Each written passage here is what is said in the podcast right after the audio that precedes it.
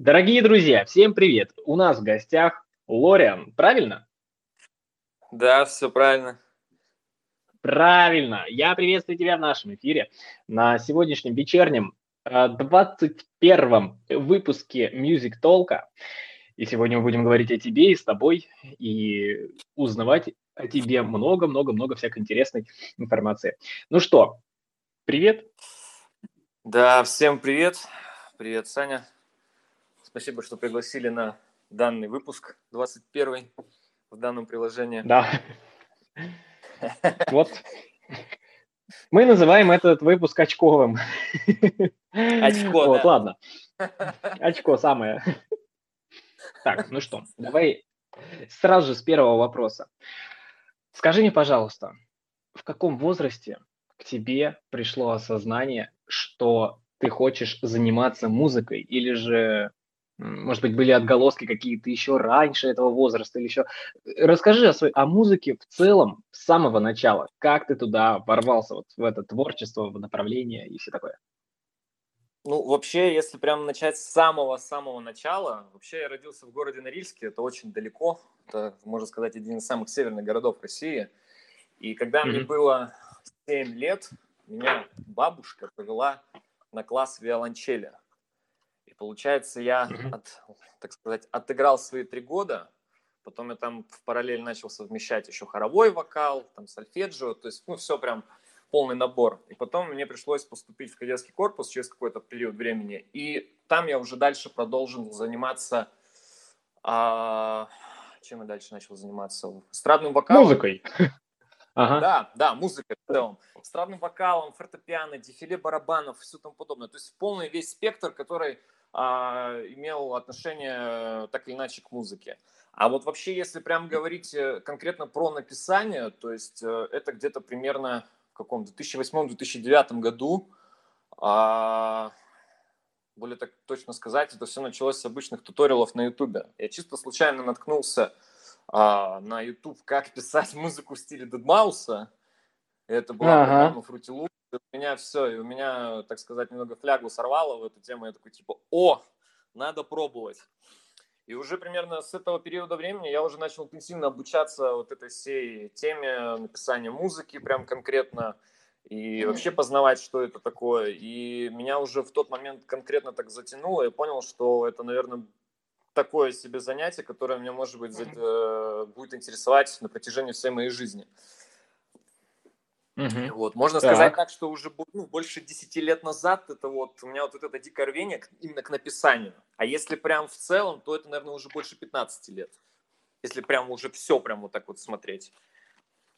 Угу. Ну, ну, кстати, это такой нормальный срок. Даже вот 10-15 лет для э, артиста, который, кстати, выпускается и на хороших лейблах, и, и хорошо пишет музыку.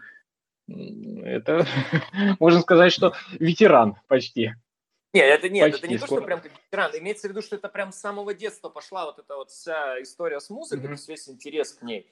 И э, ближе уже к таким, ну, наверное, к 18-19 годам вот прям полное осознавание того, что я вот именно хочу прям музыкой заниматься, вот ничем другим, кроме вот только вот этой деятельностью. Так, хорошо, вот. хорошо. А вот если мы сейчас э, чуть-чуть посмотрим на эту сторону с другой, вот, например, с электронной музыки, а, кто из артистов на тебя оказал некое влияние, почему ты стал потом писать музыку? Например, я тебе сейчас скажу такие моменты, что есть артисты, которые вдохновлялись а, саундом Prodigy, Арвин Ван Бюрена, Авичи. Кто был у тебя?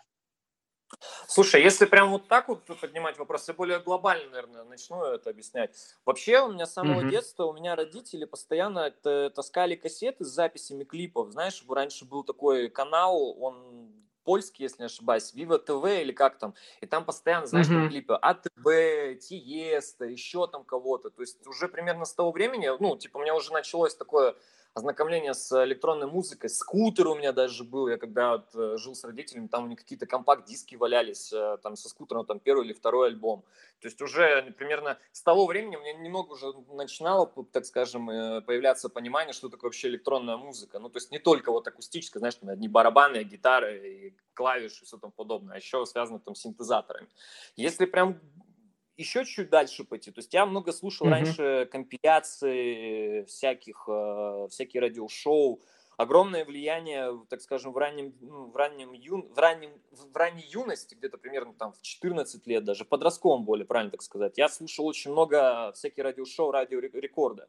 То есть mm-hmm. там, когда всякие, ну, выходили э, радиошоу, там, Ферри Корстон, Above and Beyond, Тиеста, там, Дэнни Авилла, если не ошибаюсь. Ну, там прям, прям огромный спектр был. Я прям постоянно без слушал это и, так скажем, узнавал, что это такое.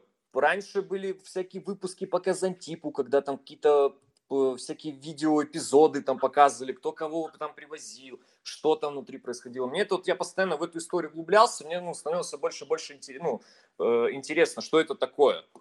И, собственно, как я говорил ранее, что в 14 лет я когда начал узнавать, что такое вообще написание музыки, как писать музыку в стиле Дедмауса, там меня вообще прямо с концами унесло.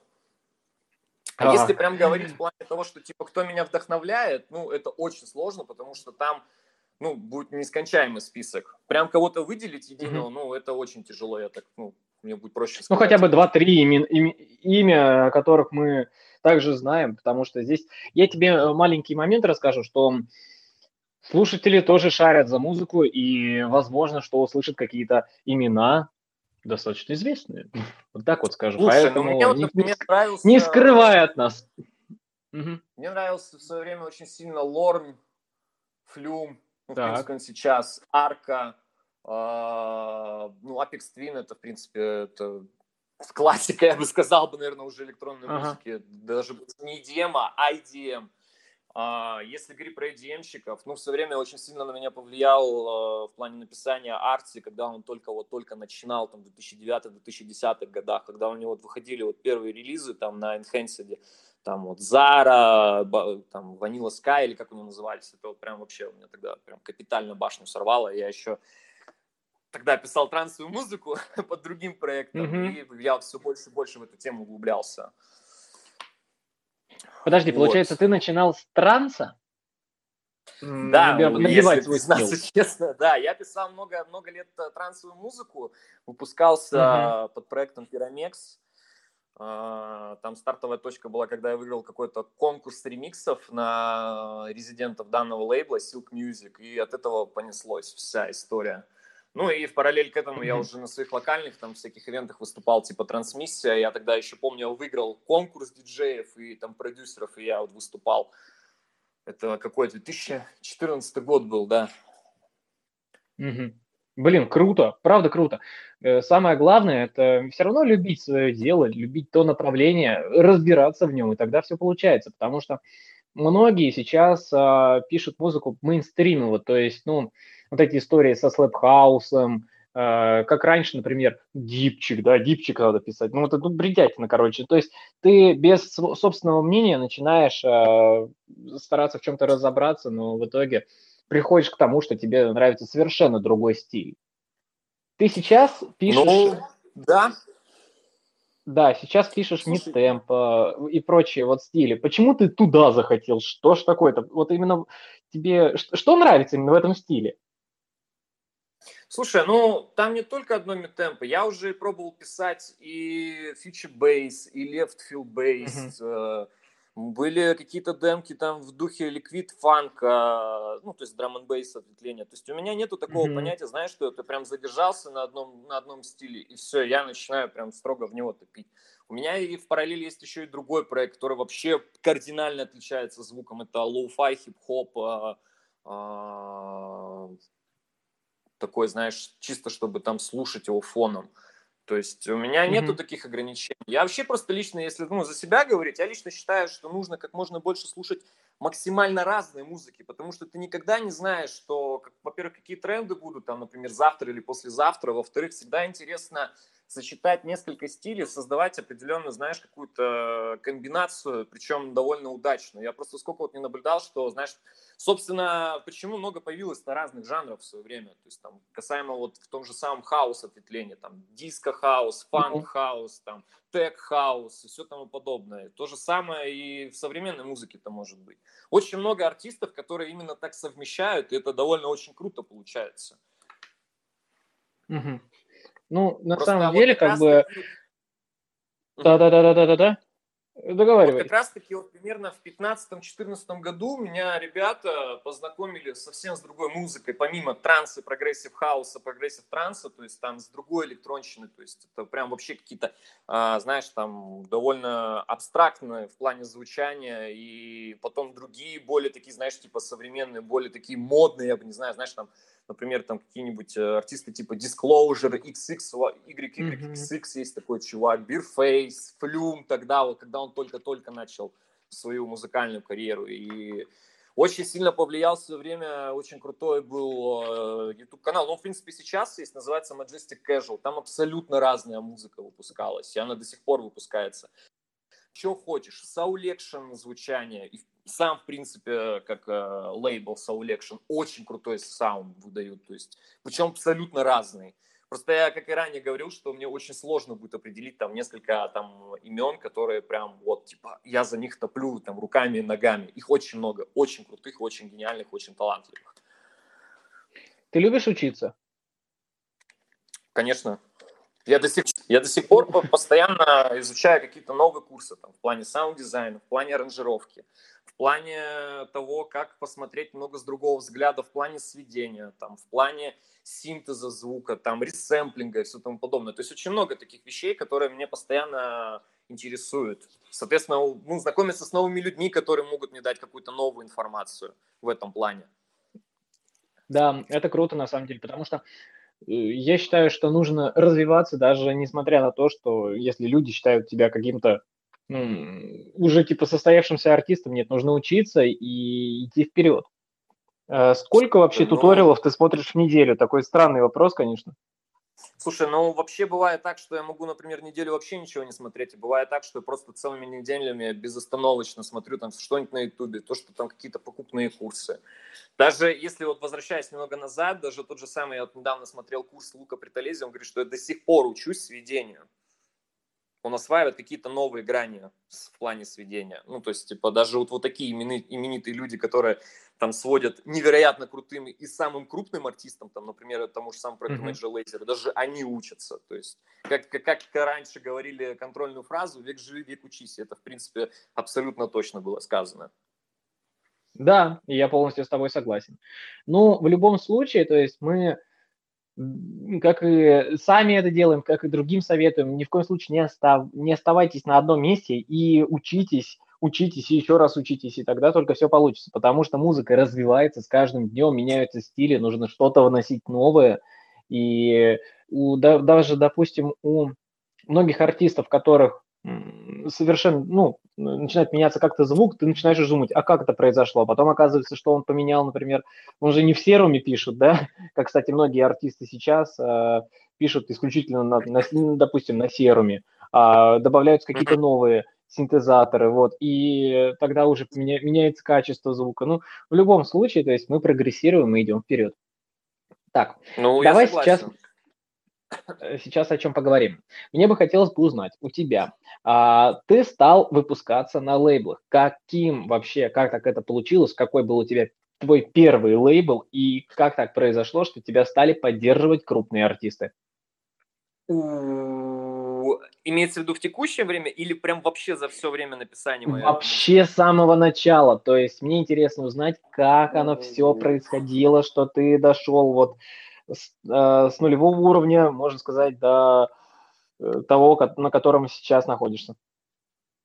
Слушай, ну вообще это было... Ой, ой-ой-ой-ой.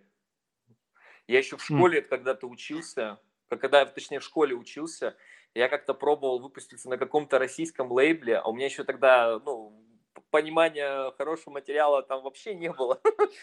У всех такое, мне кажется. Ну, это бывает у всех такое, конечно. Да.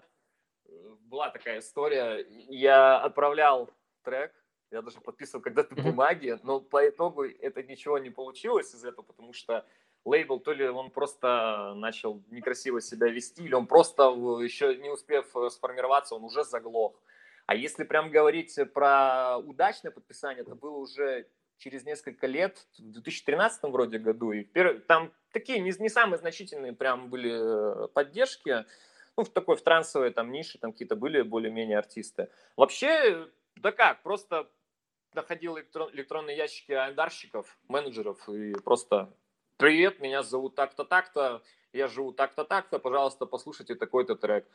Надеюсь, вам понравится, спасибо. В принципе, как это, вот эта модель э, написания письма лейблом, ну, менеджером, точнее, лейблов, она и по сей день работает.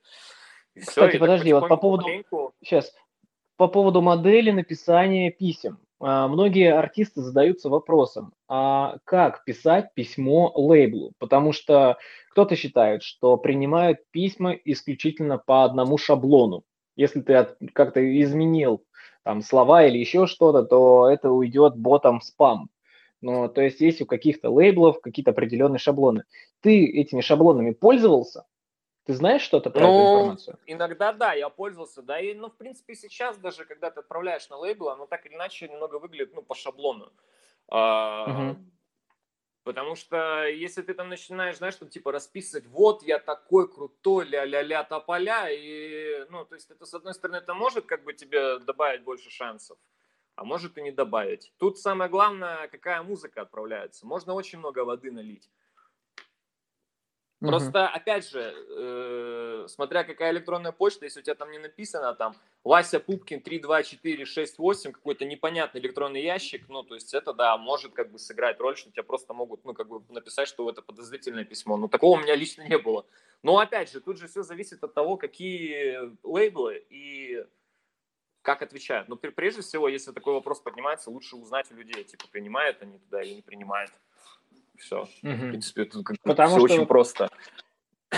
Сам прекрасно понимаю, что многие начинают, э, и причем неадекватно изначально рассылать свой материал по разным лейблам, потому что у людей бывает цель выпуститься где-нибудь, как-нибудь, без разницы. Главное на лейбле, и потом всем там девочкам, друзьям, мальчикам, всем рассказывать, что ты такой крутой состоявшийся артист, выпустился на каком-то страшном, на каком-то лейбле из, не знаю, непонятной какой-то страны, э, непонятного города, и вообще это лейбл Ли.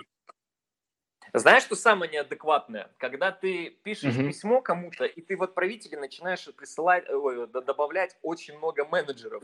Был такой случай, но это даже уже такой мемный, он довольно давно проходил, когда просто один какой-то чувак, он просто добавил 50 адресов, и он просто отправил копиями на все остальные лейблы. Типа, привет, послушайте мой трек. Но это, конечно, жестко было.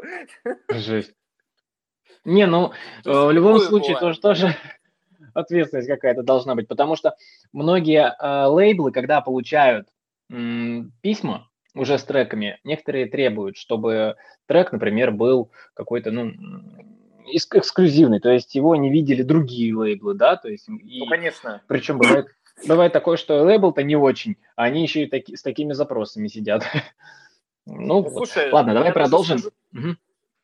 Я даже скажу так. проще, там, ну, типа, либо создавать отдельное письмо для каждого, опять же, повторюсь, менеджер, это самый важный момент, и при, прикреплять отдельно каждый свой, ну, эксклюзивный линк, то есть, если мы говорим про SoundCloud, про, про Dropbox, там же, типа, не покажут, типа, какой именно счетчик, ну, то есть, сколько раз уже слушали этот материал, так что, uh-huh. либо Dropbox, либо просто каждая уникальная ссылка, отдельно загруженный файл для каждого лейбла, и все. Ну, вот, а на самом деле с SoundCloud, например, клаудом, да все как угодно называют, но э, там же в чем смысл-то? Главное видеть, кто и сколько раз прослушал самому артисту. А так, считай, если ты дропбоксом будешь, то без информации, ну, не знаю. Слушай, ну тут смотри, раньше можно было такую штуку сделать, а, ну, mm-hmm. то есть несколько так лет назад можно было даже не про аккаунтом, условно говоря, клауда, там можно было, например, смотреть, кто, например, прослушал твой трек. Это первый момент. Второй момент, ну, типа, самый примитивный, если ты пишешь там special for hexagon, например, да, и ты, например, не слушаешь mm-hmm. его там с источников, или ты не даешь кому-то эту еще там ссылку левую, ты сразу можешь понять, слушали твой трек или не слушали. Не всегда, конечно, но в большинстве случаев именно так это тоже работает. Плюс мы не забываем, что есть уже куча всяких плагинов, например, сейчас самый такой я не знаю, ходовой он или нет, но, по крайней мере, я им пользуюсь, и он, так скажем, дается некую эффективность. Это, сейчас скажу, он называется... Сейчас момент. Так. Ага. Все знают этот HubSpot. Он немного отбагованный, но тем не менее все равно можно отследить, открывали письмо или не открывали. Угу. Это, это, это очень вариант. годная информация. Так, ага. И то и есть... Все получается, ты когда э отправляешь письмо, у тебя первый раз он показывает, что типа якобы кто-то открыл, но это просто, я так понимаю, как фаст-чек.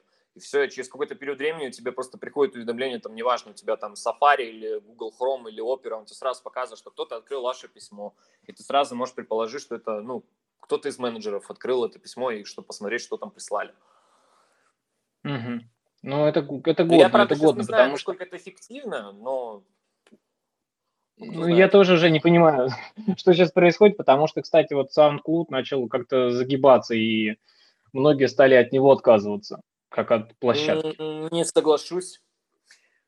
Я не соглашусь Почему? касаемо SoundCloud, потому что Cloud, ну, прежде всего, это такая была платформа, которая предоставляла, а, будучи даже ноунейму, проявить себя.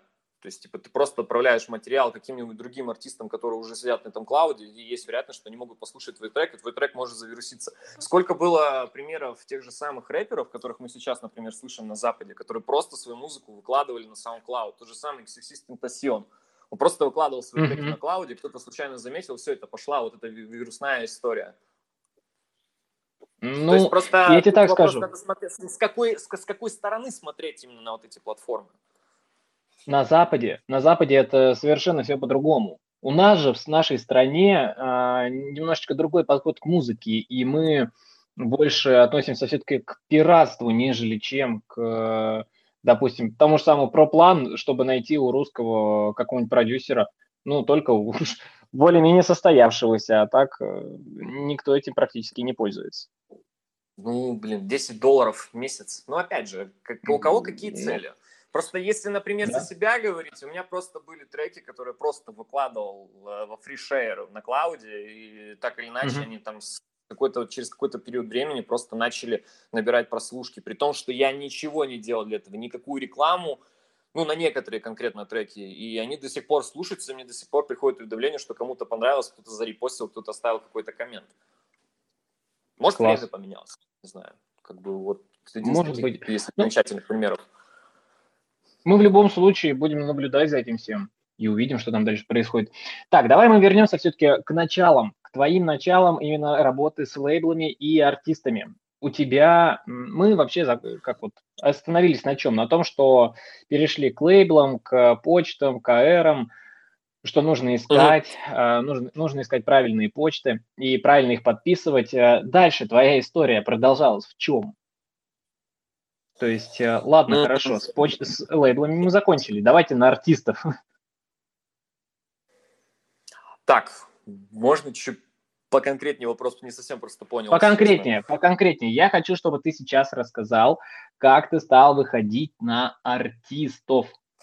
Именно на а, поддержку. все просто. Все просто. Ну, ага. то смотри, тут есть несколько вариантов. Первый вариант, когда ты, например, если ты отправил трек на лейбл, лейбл, например, закрепил за тобой там уже релиз, они уже сами начинают направлять, ну, там, пром, ну, промо-планы, пиар-компанию там какую-то uh-huh. оформлять. А если за себя говорит, ну, я просто брал и отправлял там, я не знаю, ВКонтакте, в Инстаграме, э, просто своим ребятам, типа, ребят, привет, у меня трек вышел, послушайте, если вам понравится, все классно. Сейчас плюс у Spotify, если так вот говорить, у них есть э, наилучшая штука, как называется, пич. То есть ты просто, если mm-hmm. ты грамотно заполнил пич, у тебя треки могут за счет алгоритмов автоматически там выбиваться каким-то людям, то есть, я не знаю, там Discover Weekly или релиз Радар какой-нибудь. И если людям нравится, и все, они там лайкают, начинают на тебя добавляться, либо просто там автоматически добавляют какие-то плейлисты. Там, и если, если, опять же, если кураторы, например, им понравился, они просто добавили этот трек. Все, то есть и так вот пошла история. Дальше больше mm-hmm. говорится. Плейлисты Но, э, в Spotify Еще раз. Плейлисты в Spotify решают? Абсолютно. Абсолютно решают. Это, ну, условно говоря, плейлисты Spotify – это, так скажем, двигатель процесса и прогресса твоего трека. У меня просто есть угу. много случаев, даже моих близких друзей, которые просто выкладывали свой трек на Spotify, ну, там, через э, какие-то агрегаторы, и эти треки просто начинали набирать определенную популярность, попадать э, в какие-то плейлисты топовые, и при этом получать какие-то поддержки, и потом уже, собственно, уже сами лейблы выходили на этих артистов и просили выпустить у них что-нибудь э, из новых треков и новых материалов. То есть это так вот как даже. Даже если mm-hmm. это смешно Получ... доходить, даже то же самое, если мы будем вспоминать про Slap House, как же Иманбек? Иманбек же, он вроде, насколько я помню, он же просто выложил трек свой в интернет, и, mm-hmm. и дальше понеслось, завирусилась эта история. И вообще сейчас, если так вот говорить, что стримингом, ну, стриминг правит миром, как бы это сейчас э, странно не звучало. Потому что ни компакт, да. диски, ни физические копии, они уже не, не, не такие дают показатели, как дают показатели именно стриминговые прослушивания. Тем более, м-м, тем более да? а, не, не только дает как бы прослушивание хорошее, но и еще и заработок артистам. Если бы да. не стриминговые сейчас платформы, то артисты бы так не зарабатывали, а так теперь многие и кушать начали, и не только, и жить хорошо, потому что э, многие люди даже не подозревая того, когда покупают подписку на тот же самый, например, ВК Пум, они не подозревают, что ВК Бум потом оплачивает э, определенную сумму артисту, э, чью музыку вы сами слушаете. Ну да, абсолютно верно. Вот так. Но опять вот же, и как бы и до этого артисты получали деньги, там немного же по-другому механизмы работали. Сейчас просто это стало, как сказать, немного проще в плане доступности, но с другой стороны тяжелее, потому что появилось намного больше новых артистов, и, соответственно, конкуренция выше стала. Да, Тут понятное дело. Ну, она всегда была и будет, и дальше будет только хуже. Хорошо, ладно. Сейчас мы с тобой уже поговорили про артистов, про стриминги. А, скажи мне, пожалуйста, вообще, а стоит ли, э, стоит ли а, работать, например, с артистами по госпродакшену? Например, вот молодой артист хотел бы там, выпустить какой-то новый трек свой, но только он написать не может еще. А, стыдно ли это вообще этим всем заниматься? Или как, как ты вообще относишься к госпродакшену на начальных этапах э, артиста? Стоит ли тратить да, слушай, деньги ну... или лучше, лучше курс купить? Ну смотри, тут каждый свой путь выбирает. Если, ну, например, тебе хочется самому в этом все, э, так скажем, э, как это более правильно так сказать, обучаться и все тому подобное, пожалуйста, трать время свое. Кому-то просто, например, выгодно просто заплатить, ну, это я лично так вот предполагаю, просто заплатить несколько там, не знаю, там тысяч долларов, я не знаю просто у кого сколько там, например, заказы стоят, и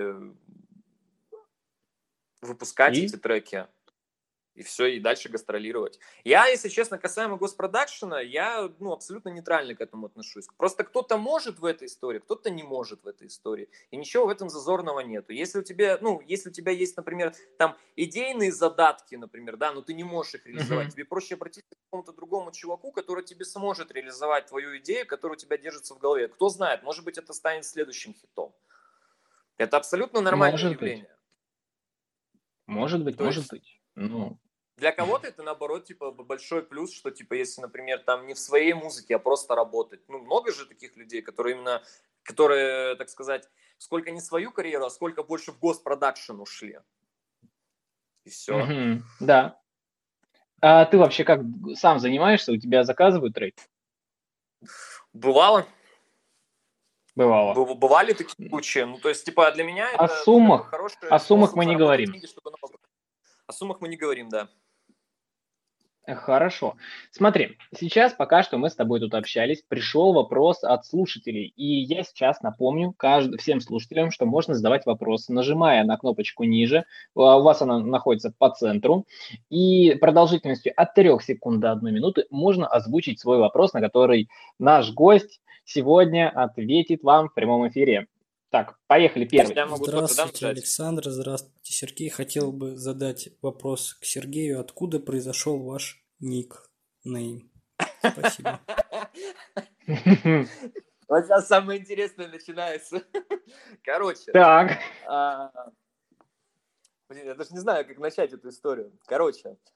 А, я очень жесткий геймер.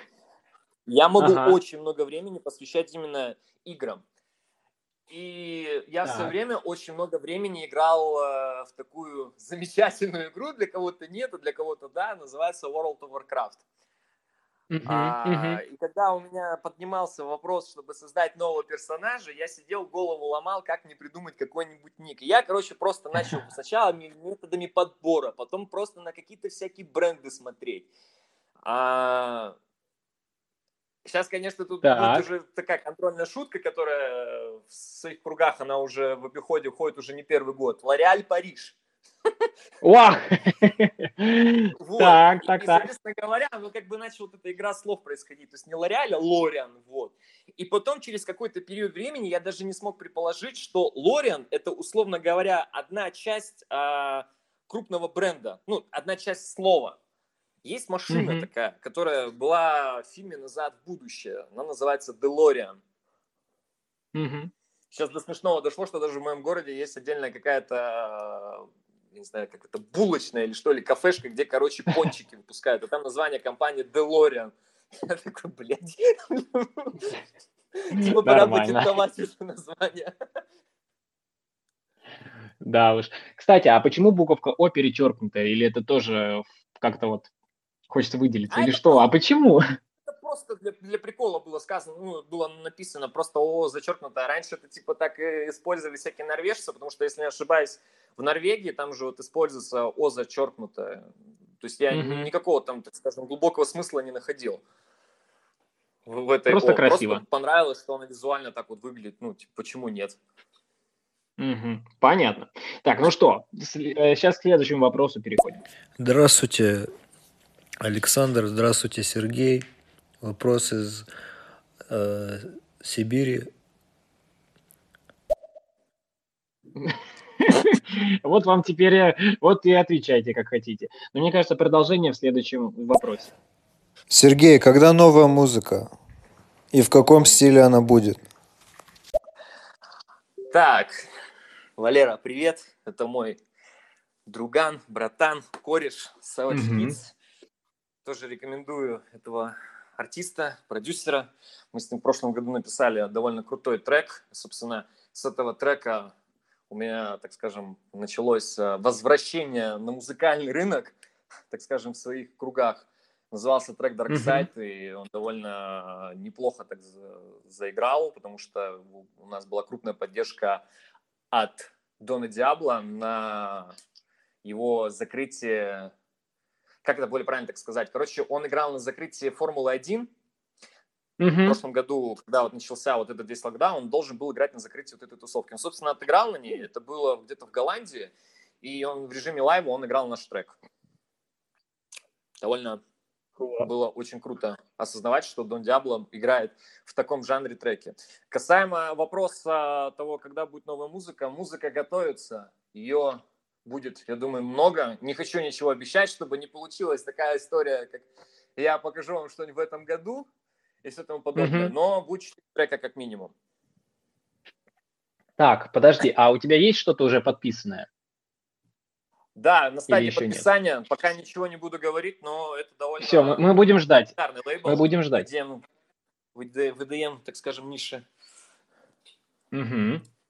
Так, хорошо. Но мы можем сразу же перечислить из них. Это Revealed, Spinning, Hexagon. Нет, нет, нет. Не то, ни, ни, никого из них. Почти, ну ладно, нет. хорошо. Вот смотри, ты сейчас заикнулся о том, что ты любишь игры. А, и, кстати, в период пандемии э, пошла такая интересная тема проводить стриминги там в Майнкрафте, например, а, пробовать э, там сцены строить. Нежданов э, Денис рассказывал, как они выступали на одной из э, сцене в Майнкрафте, а ее какой-то школьник зашел и сломал. Они ее строили дня три. Ну, это бывает Если ошибаюсь, тусовка была. Да, вроде. У меня там друзья тоже выступали.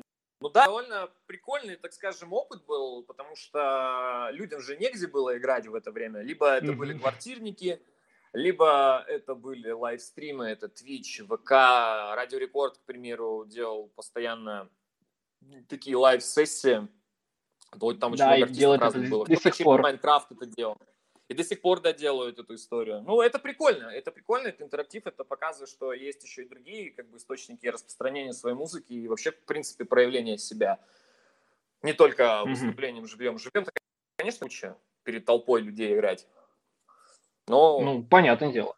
В нынешних условиях нужно выкручиваться любыми способами, которые у нас есть. А в данном случае Minecraft, Twitch и все там подобное – это идеальное решение. Вот смотри, хорошо, мы сейчас с тобой тогда уже поговорили и про это, и про другое, но а, вначале ты также заикнулся, что у тебя очень сильно, а, не побоюсь этого слова, привставал на музыку арти. А, и потом Было мы дело, уже да? узнаем, да, узнаем информацию, что ты начинаешь играть на его тусовках. То есть ты выступал вместе с Арти. Как так произошло и что ты ощущал в тот момент, когда чувак, от, э, чья музыка тебя ужасно вдохновляла, получается, приглашает к себе. Как так произошло? Слушай, да, все просто. Меня заметили, предложили, ну, играли мы фришные ремиксы, когда у него было радиошоу на Sirius XM, если не ошибаюсь. Тугиру mm-hmm. FM ошибаюсь, как это более правильно назывался, подкаст. И все, и потихоньку, помаленьку мы начали общаться нормально, и потом в один прекрасный момент поступило предложение, что, типа, не хочешь приехать поиграть в Москве? Типа, почему нет? Все, и мне это было радостно, это что кумир моего детства, так сказать, дал возможность мне выступить с ним на одной сцене. Класс. Самое главное, знаешь, что я хотел сказать? Что 17, нет, 19 февраля Арти будет у нас в гостях на Music Talk. Поэтому мы О. вот искренне тебя ждем. вот, мы тебя ждем Давайте на нашем... Да, чтобы ты тоже с нами здесь был, и я думаю, и тебе будет какой-то вопрос интересно задать, и он тебя вспомнит, и мы тебя напомним. Ну, в любом случае, то есть это также и маленький секретик э, мы открыли для нашей аудитории, которая нас слушает, что 19 числа у нас э, в гостях Арти. Хорошо, тогда продолжим. А, ты же кстати, бы упоминал о том, что у тебя есть трек с продюсером Китоном. Как так получилось, что вы его написали и выпустили его на ревилде? Слушай, вообще прикольная история была, потому что я в прошлом году со своей девушкой ездил в Москву, так скажем, проветриться от своего города, и банально просто списались. Мы и до этого были очень давно знакомы, потому что у нас mm-hmm. вот эта идем-тусовка, она довольно не сказать, что... Ну, нет, как это более правильно так сказать? А, Т-т-т-т-т. Через там 2-3 руки мы друг друга знаем, так или иначе. Это mm-hmm. либо релизы, либо кто-то кого-то где-то поддержал и все тому подобное. И, в принципе, как бы Китон мне ну, импонирует как человек, в принципе, его звучание. Вот, и мы просто mm-hmm. списались, такой говорю, типа, привет, там, условно, как дела, как в школе, и я в Москве, можно словиться, посидеть, там, пообщаться. И все, и мы просто, я к нему приехал на студию в Москве, мы с ним посидели, там, по пообщались, и что-то просто начали, условно говоря, джемить, я ему показал свои старые демки, и у нас просто в один момент такие, типа, о, о, а давай, а давай, и все, и поехали. И просто мы, получается, за неделю мы его полностью сделали, и потом я, когда вернулся в Красноярск, мы уже начали его отправлять на подпись э, на Revealed, и все, и Revealed такие, типа, давайте мы вас его подпишем, все, и так все просто и получилось. Ну все вот. намного проще, чем кажется. Многие, многие идут другими путями, но хотя, как говорится, нормальные герои всегда идут в обход и начинают сначала выпускаться на лейблах похуже, потом на все равно похуже, то есть вперед никак не могут выйти. И это все заканчивается уже тем, что начинает разочаровываться. То есть, э, Слушай, а если в... твой... А. В этом ничего зазорного нету, что если там кто, кто как начинал, то есть, типа, ну, без ошибок же не бывает, и у каждого Конечно. путь, и путь должен быть определенно тернистый, потому что тогда не будет интересно э, изучать что-то новое, как мы говорили ранее. Кто-то просто, например, начинал с каких-то, извините меня, no-name лейблов и потихоньку, помаленьку и доходил до major лейблов. Бывало так, что, например, никому неизвестный лейбл, он просто отправил свой трек, опять же, там, кому-нибудь на радиошоу или какому-нибудь артисту в плане, ну, там, промо, а этот трек стрельнул, и все, и понеслась вот эта вся история. То есть тут же, так скажем, явление рандома. Угу. Но с другой стороны, и... опять же, ничего в этом, опять же, зазорного нету, что выпускать, потому что ты же в любом случае, ты же начинаешь э, выпускать, ну, так или иначе, контент. И потихоньку, помаленьку, то есть все больше и больше и больше становится. Сейчас, если говорить, опять же, ну, возвращаясь на тему стриминга, сейчас нужно выпускать очень много музыки. И как один из таких вариантов, ну, что вот, вот такие лейблы. Ну, я не, не к тому, что призываю, что типа все, нужно прям на все разные левые лейблы выпускать и все тому подобное. Опять же, есть еще и с другой стороны, есть же еще и фри-релизы, угу. которые также позволяют э, реализовывать, как я говорил ранее, что мне просто вот пацаны выпускали треки во фришку э, и добивались там определенных э, своих слушателей и поддержек, и, так скажем, признания определенного. Хорошо, а вот если сейчас вот мы немножечко обратим внимание на фри, ну, вообще на фри-релизы, многие артисты думают, что если ты выпускаешь на фри, во фри, то есть э, трек, можно сказать, пропадает. Так ли это? Или же есть какие-то другие пути? Что делать? Что делать, если ты выпускаешь его во фри? Ну, смотри, тут, ну, я даже не знаю, как начать. Ну, ты просто выпускаешь, ты его начинаешь рассылать повсюду. А, грамотно, mm-hmm. если мы опять же говорим про стриминговую историю, то есть ты грамотно заполняешь питчи, и, все, и там уже дальше ждешь э, какой-то истории. Можно использовать какие-то дополнительные бустеры, там типа Submit Hub, то есть где ты просто, например, там определенную сумму денег, например, вносишь, э, отправляешь э, кураторам а, свой трек и ожидаешь какой-то период времени, если, ну, если ты получаешь одобрение, они добавляют свои плейлисты. Овал как агрегатор есть тоже, который, если не ошибаюсь, он там помогает с некоторыми моментами. То есть э, агрегаторов очень много. То есть, и опять же, тут еще такой момент, ты никогда не знаешь, что может произойти дальше с твоим релизом. Даже если он выпущен во фри. Может получиться так, что твой фришный mm-hmm. релиз, он может набрать намного больше прослушиваний и больше охвата, чем ты выпустил его на лейбле. И такие истории бывают. Понятно. Бывает так, что ты просто, например, какой-нибудь ремикс выпустил, да, вот, ну, то есть, опять же, релиз фри, а он, допустим, добрался до автора оригинала, и его начали просто форсить максимально. Или еще какие-то другие истории. Как вон ремикс, например, был Брохага на, ну, пацанов, на Стива Анджела. Пожалуйста. Mm-hmm. У меня есть вот кореш, который выпускает э, брейкс музыку, гараж и все тому подобное. Называется March 13. Он просто выкладывал свои треки во фри, ну, то есть там через агрегаторы и его фришные треки там достигали 200 или 300 тысяч прослушиваний на Spotify. То есть, я думаю, выводы можно определенные сделать. Безусловно. Есть еще другой момент. У меня есть другой друг, который сделал э, ремикс на этого марча 13-го, Hex Logic. Они относительно недавно mm-hmm. узнают, что Эйси Слейтер, основатель лейбла Nightbase, он играл у себя так. на стриме его. Так еще до такой степени он его играл, что, если не ошибаюсь, он там его на лупе 8 минут крутил. Нормально. Я думаю, здесь выводы очевидны. Да ну, даже вон, опять же, ну, история как... с Иманбеком. Иманбек просто сделал ремикс на Сент-Джана. Он да мы все знаем, как он сделал его. А? Мы знаем прекрасно, как он его сделал. Это вообще это ну привет вот, Это показательные примеры, угу. что может произойти с твоей музыкой, даже если она находится во фри.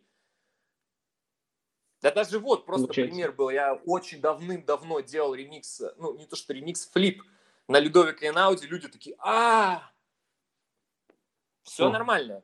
Ничего в этом зазорного нету. Даже если твоя музыка не попала на лейблы. Ну вот. Но, кстати, смотри, еще есть такая, такой миф, что, или реальность, я уже даже не знаю, что лучше выпускаться э, через э, дистрибьютора того же самого, допустим, FreshTunes, но э, только на своем собственном лейбле. То есть не отдавая никому, пусть лучше сам. Ну и, ну и вот, а вот ты это, живешь. Честно, есть... я не в курсах вот насчет этого. Я знаю, что очень много разных дистрибьюторов есть и очень много агрегаторов, но вот именно конкретно какой лучше, какой не лучше, но тут очень ну, разница. Просто Нет. Если, Я например, больше спросить хотел другое. Mm-hmm. О том, что все-таки э, а, выпускаться, если уж, тебя, если уж тебя не берут на другие лейблы, но у тебя, в принципе, звук нормальный, хотя как бы, как почему и не берут, да, тоже странно, может быть, стиль какой-то другой, э, неподходящий, э, ты выпускаешься просто у себя. Не ну, во фри, а именно, чтобы попасть. Такое тоже допускается. Это нормально? А почему нет? Это абсолютно нормальное явление. Угу. Ну, понятно. Просто я повторюсь, так. то, что иногда угу. даже выпуская фриш, ну, во фри трек, он может намного больше выхлопа, если бы ты выпустил его на лейбле. Многие, например, mm-hmm. сейчас, ну, ну, там, если не так сильно вдаваться в подробности, но даже, например, именитые трек, ну, артисты, они просто выпускают свои треки во фри. Ну, точнее, там под своим, условно говоря, там лейблем, под своим именем, я не знаю, как это более так правильно сказать, и, и получают там свои, так скажем, профиты с этого. То есть mm-hmm. фришные треки это не равно, что это сразу априори только SoundCloud. То есть сейчас очень много инструментов, которые позволяют донести твою музыку до слушателя, даже если она находится вне лейбла. Потому Вопрос что многие хотят заработать. Какая именно музыка? Понятное дело. Но многие хотят заработать на стриминге и типа вот. Но все прекрасно понимаем, что мы там миллионы не вытащим, если мы будем с самого начала, то есть, ну, думать, мечтать, и что сейчас э, за один релиз ты станешь великим артистом. Понятно, нужно ну, постоянно ошибаться и делать. Да, ну рандомно, да, да, ничего не скажешь. ужас, ужас, конечно, в этом мире жить. Ну ладно, а, смотри, ты, когда мы стали рабо- э, уже с тобой говорить по поводу а, игр, Вообще ты сам выступал когда-нибудь на стримах э, каких-нибудь, на игровых или же на обычных каких-нибудь стримах, то есть э, том же самом рекорде или же э, в каких-нибудь инвайт-вечеринках? Слушай, вот именно на игровых нет. У меня был в прошлом году стрим угу. для ребят, если не ошибаюсь, Ростова-на-Дону. Не помню название, вот если честно. Но до рекорда еще не добрался. Если рекорд меня слышит, можете меня добавить тоже в свой список. Я буду очень рад этому. Мы же мы, мы сделаем все, э, все возможные усилия, чтобы передать эту информацию рекорду. Надеюсь, что они вас услышат и увидят. Ну ничего, будем вас ждать и на рекорде.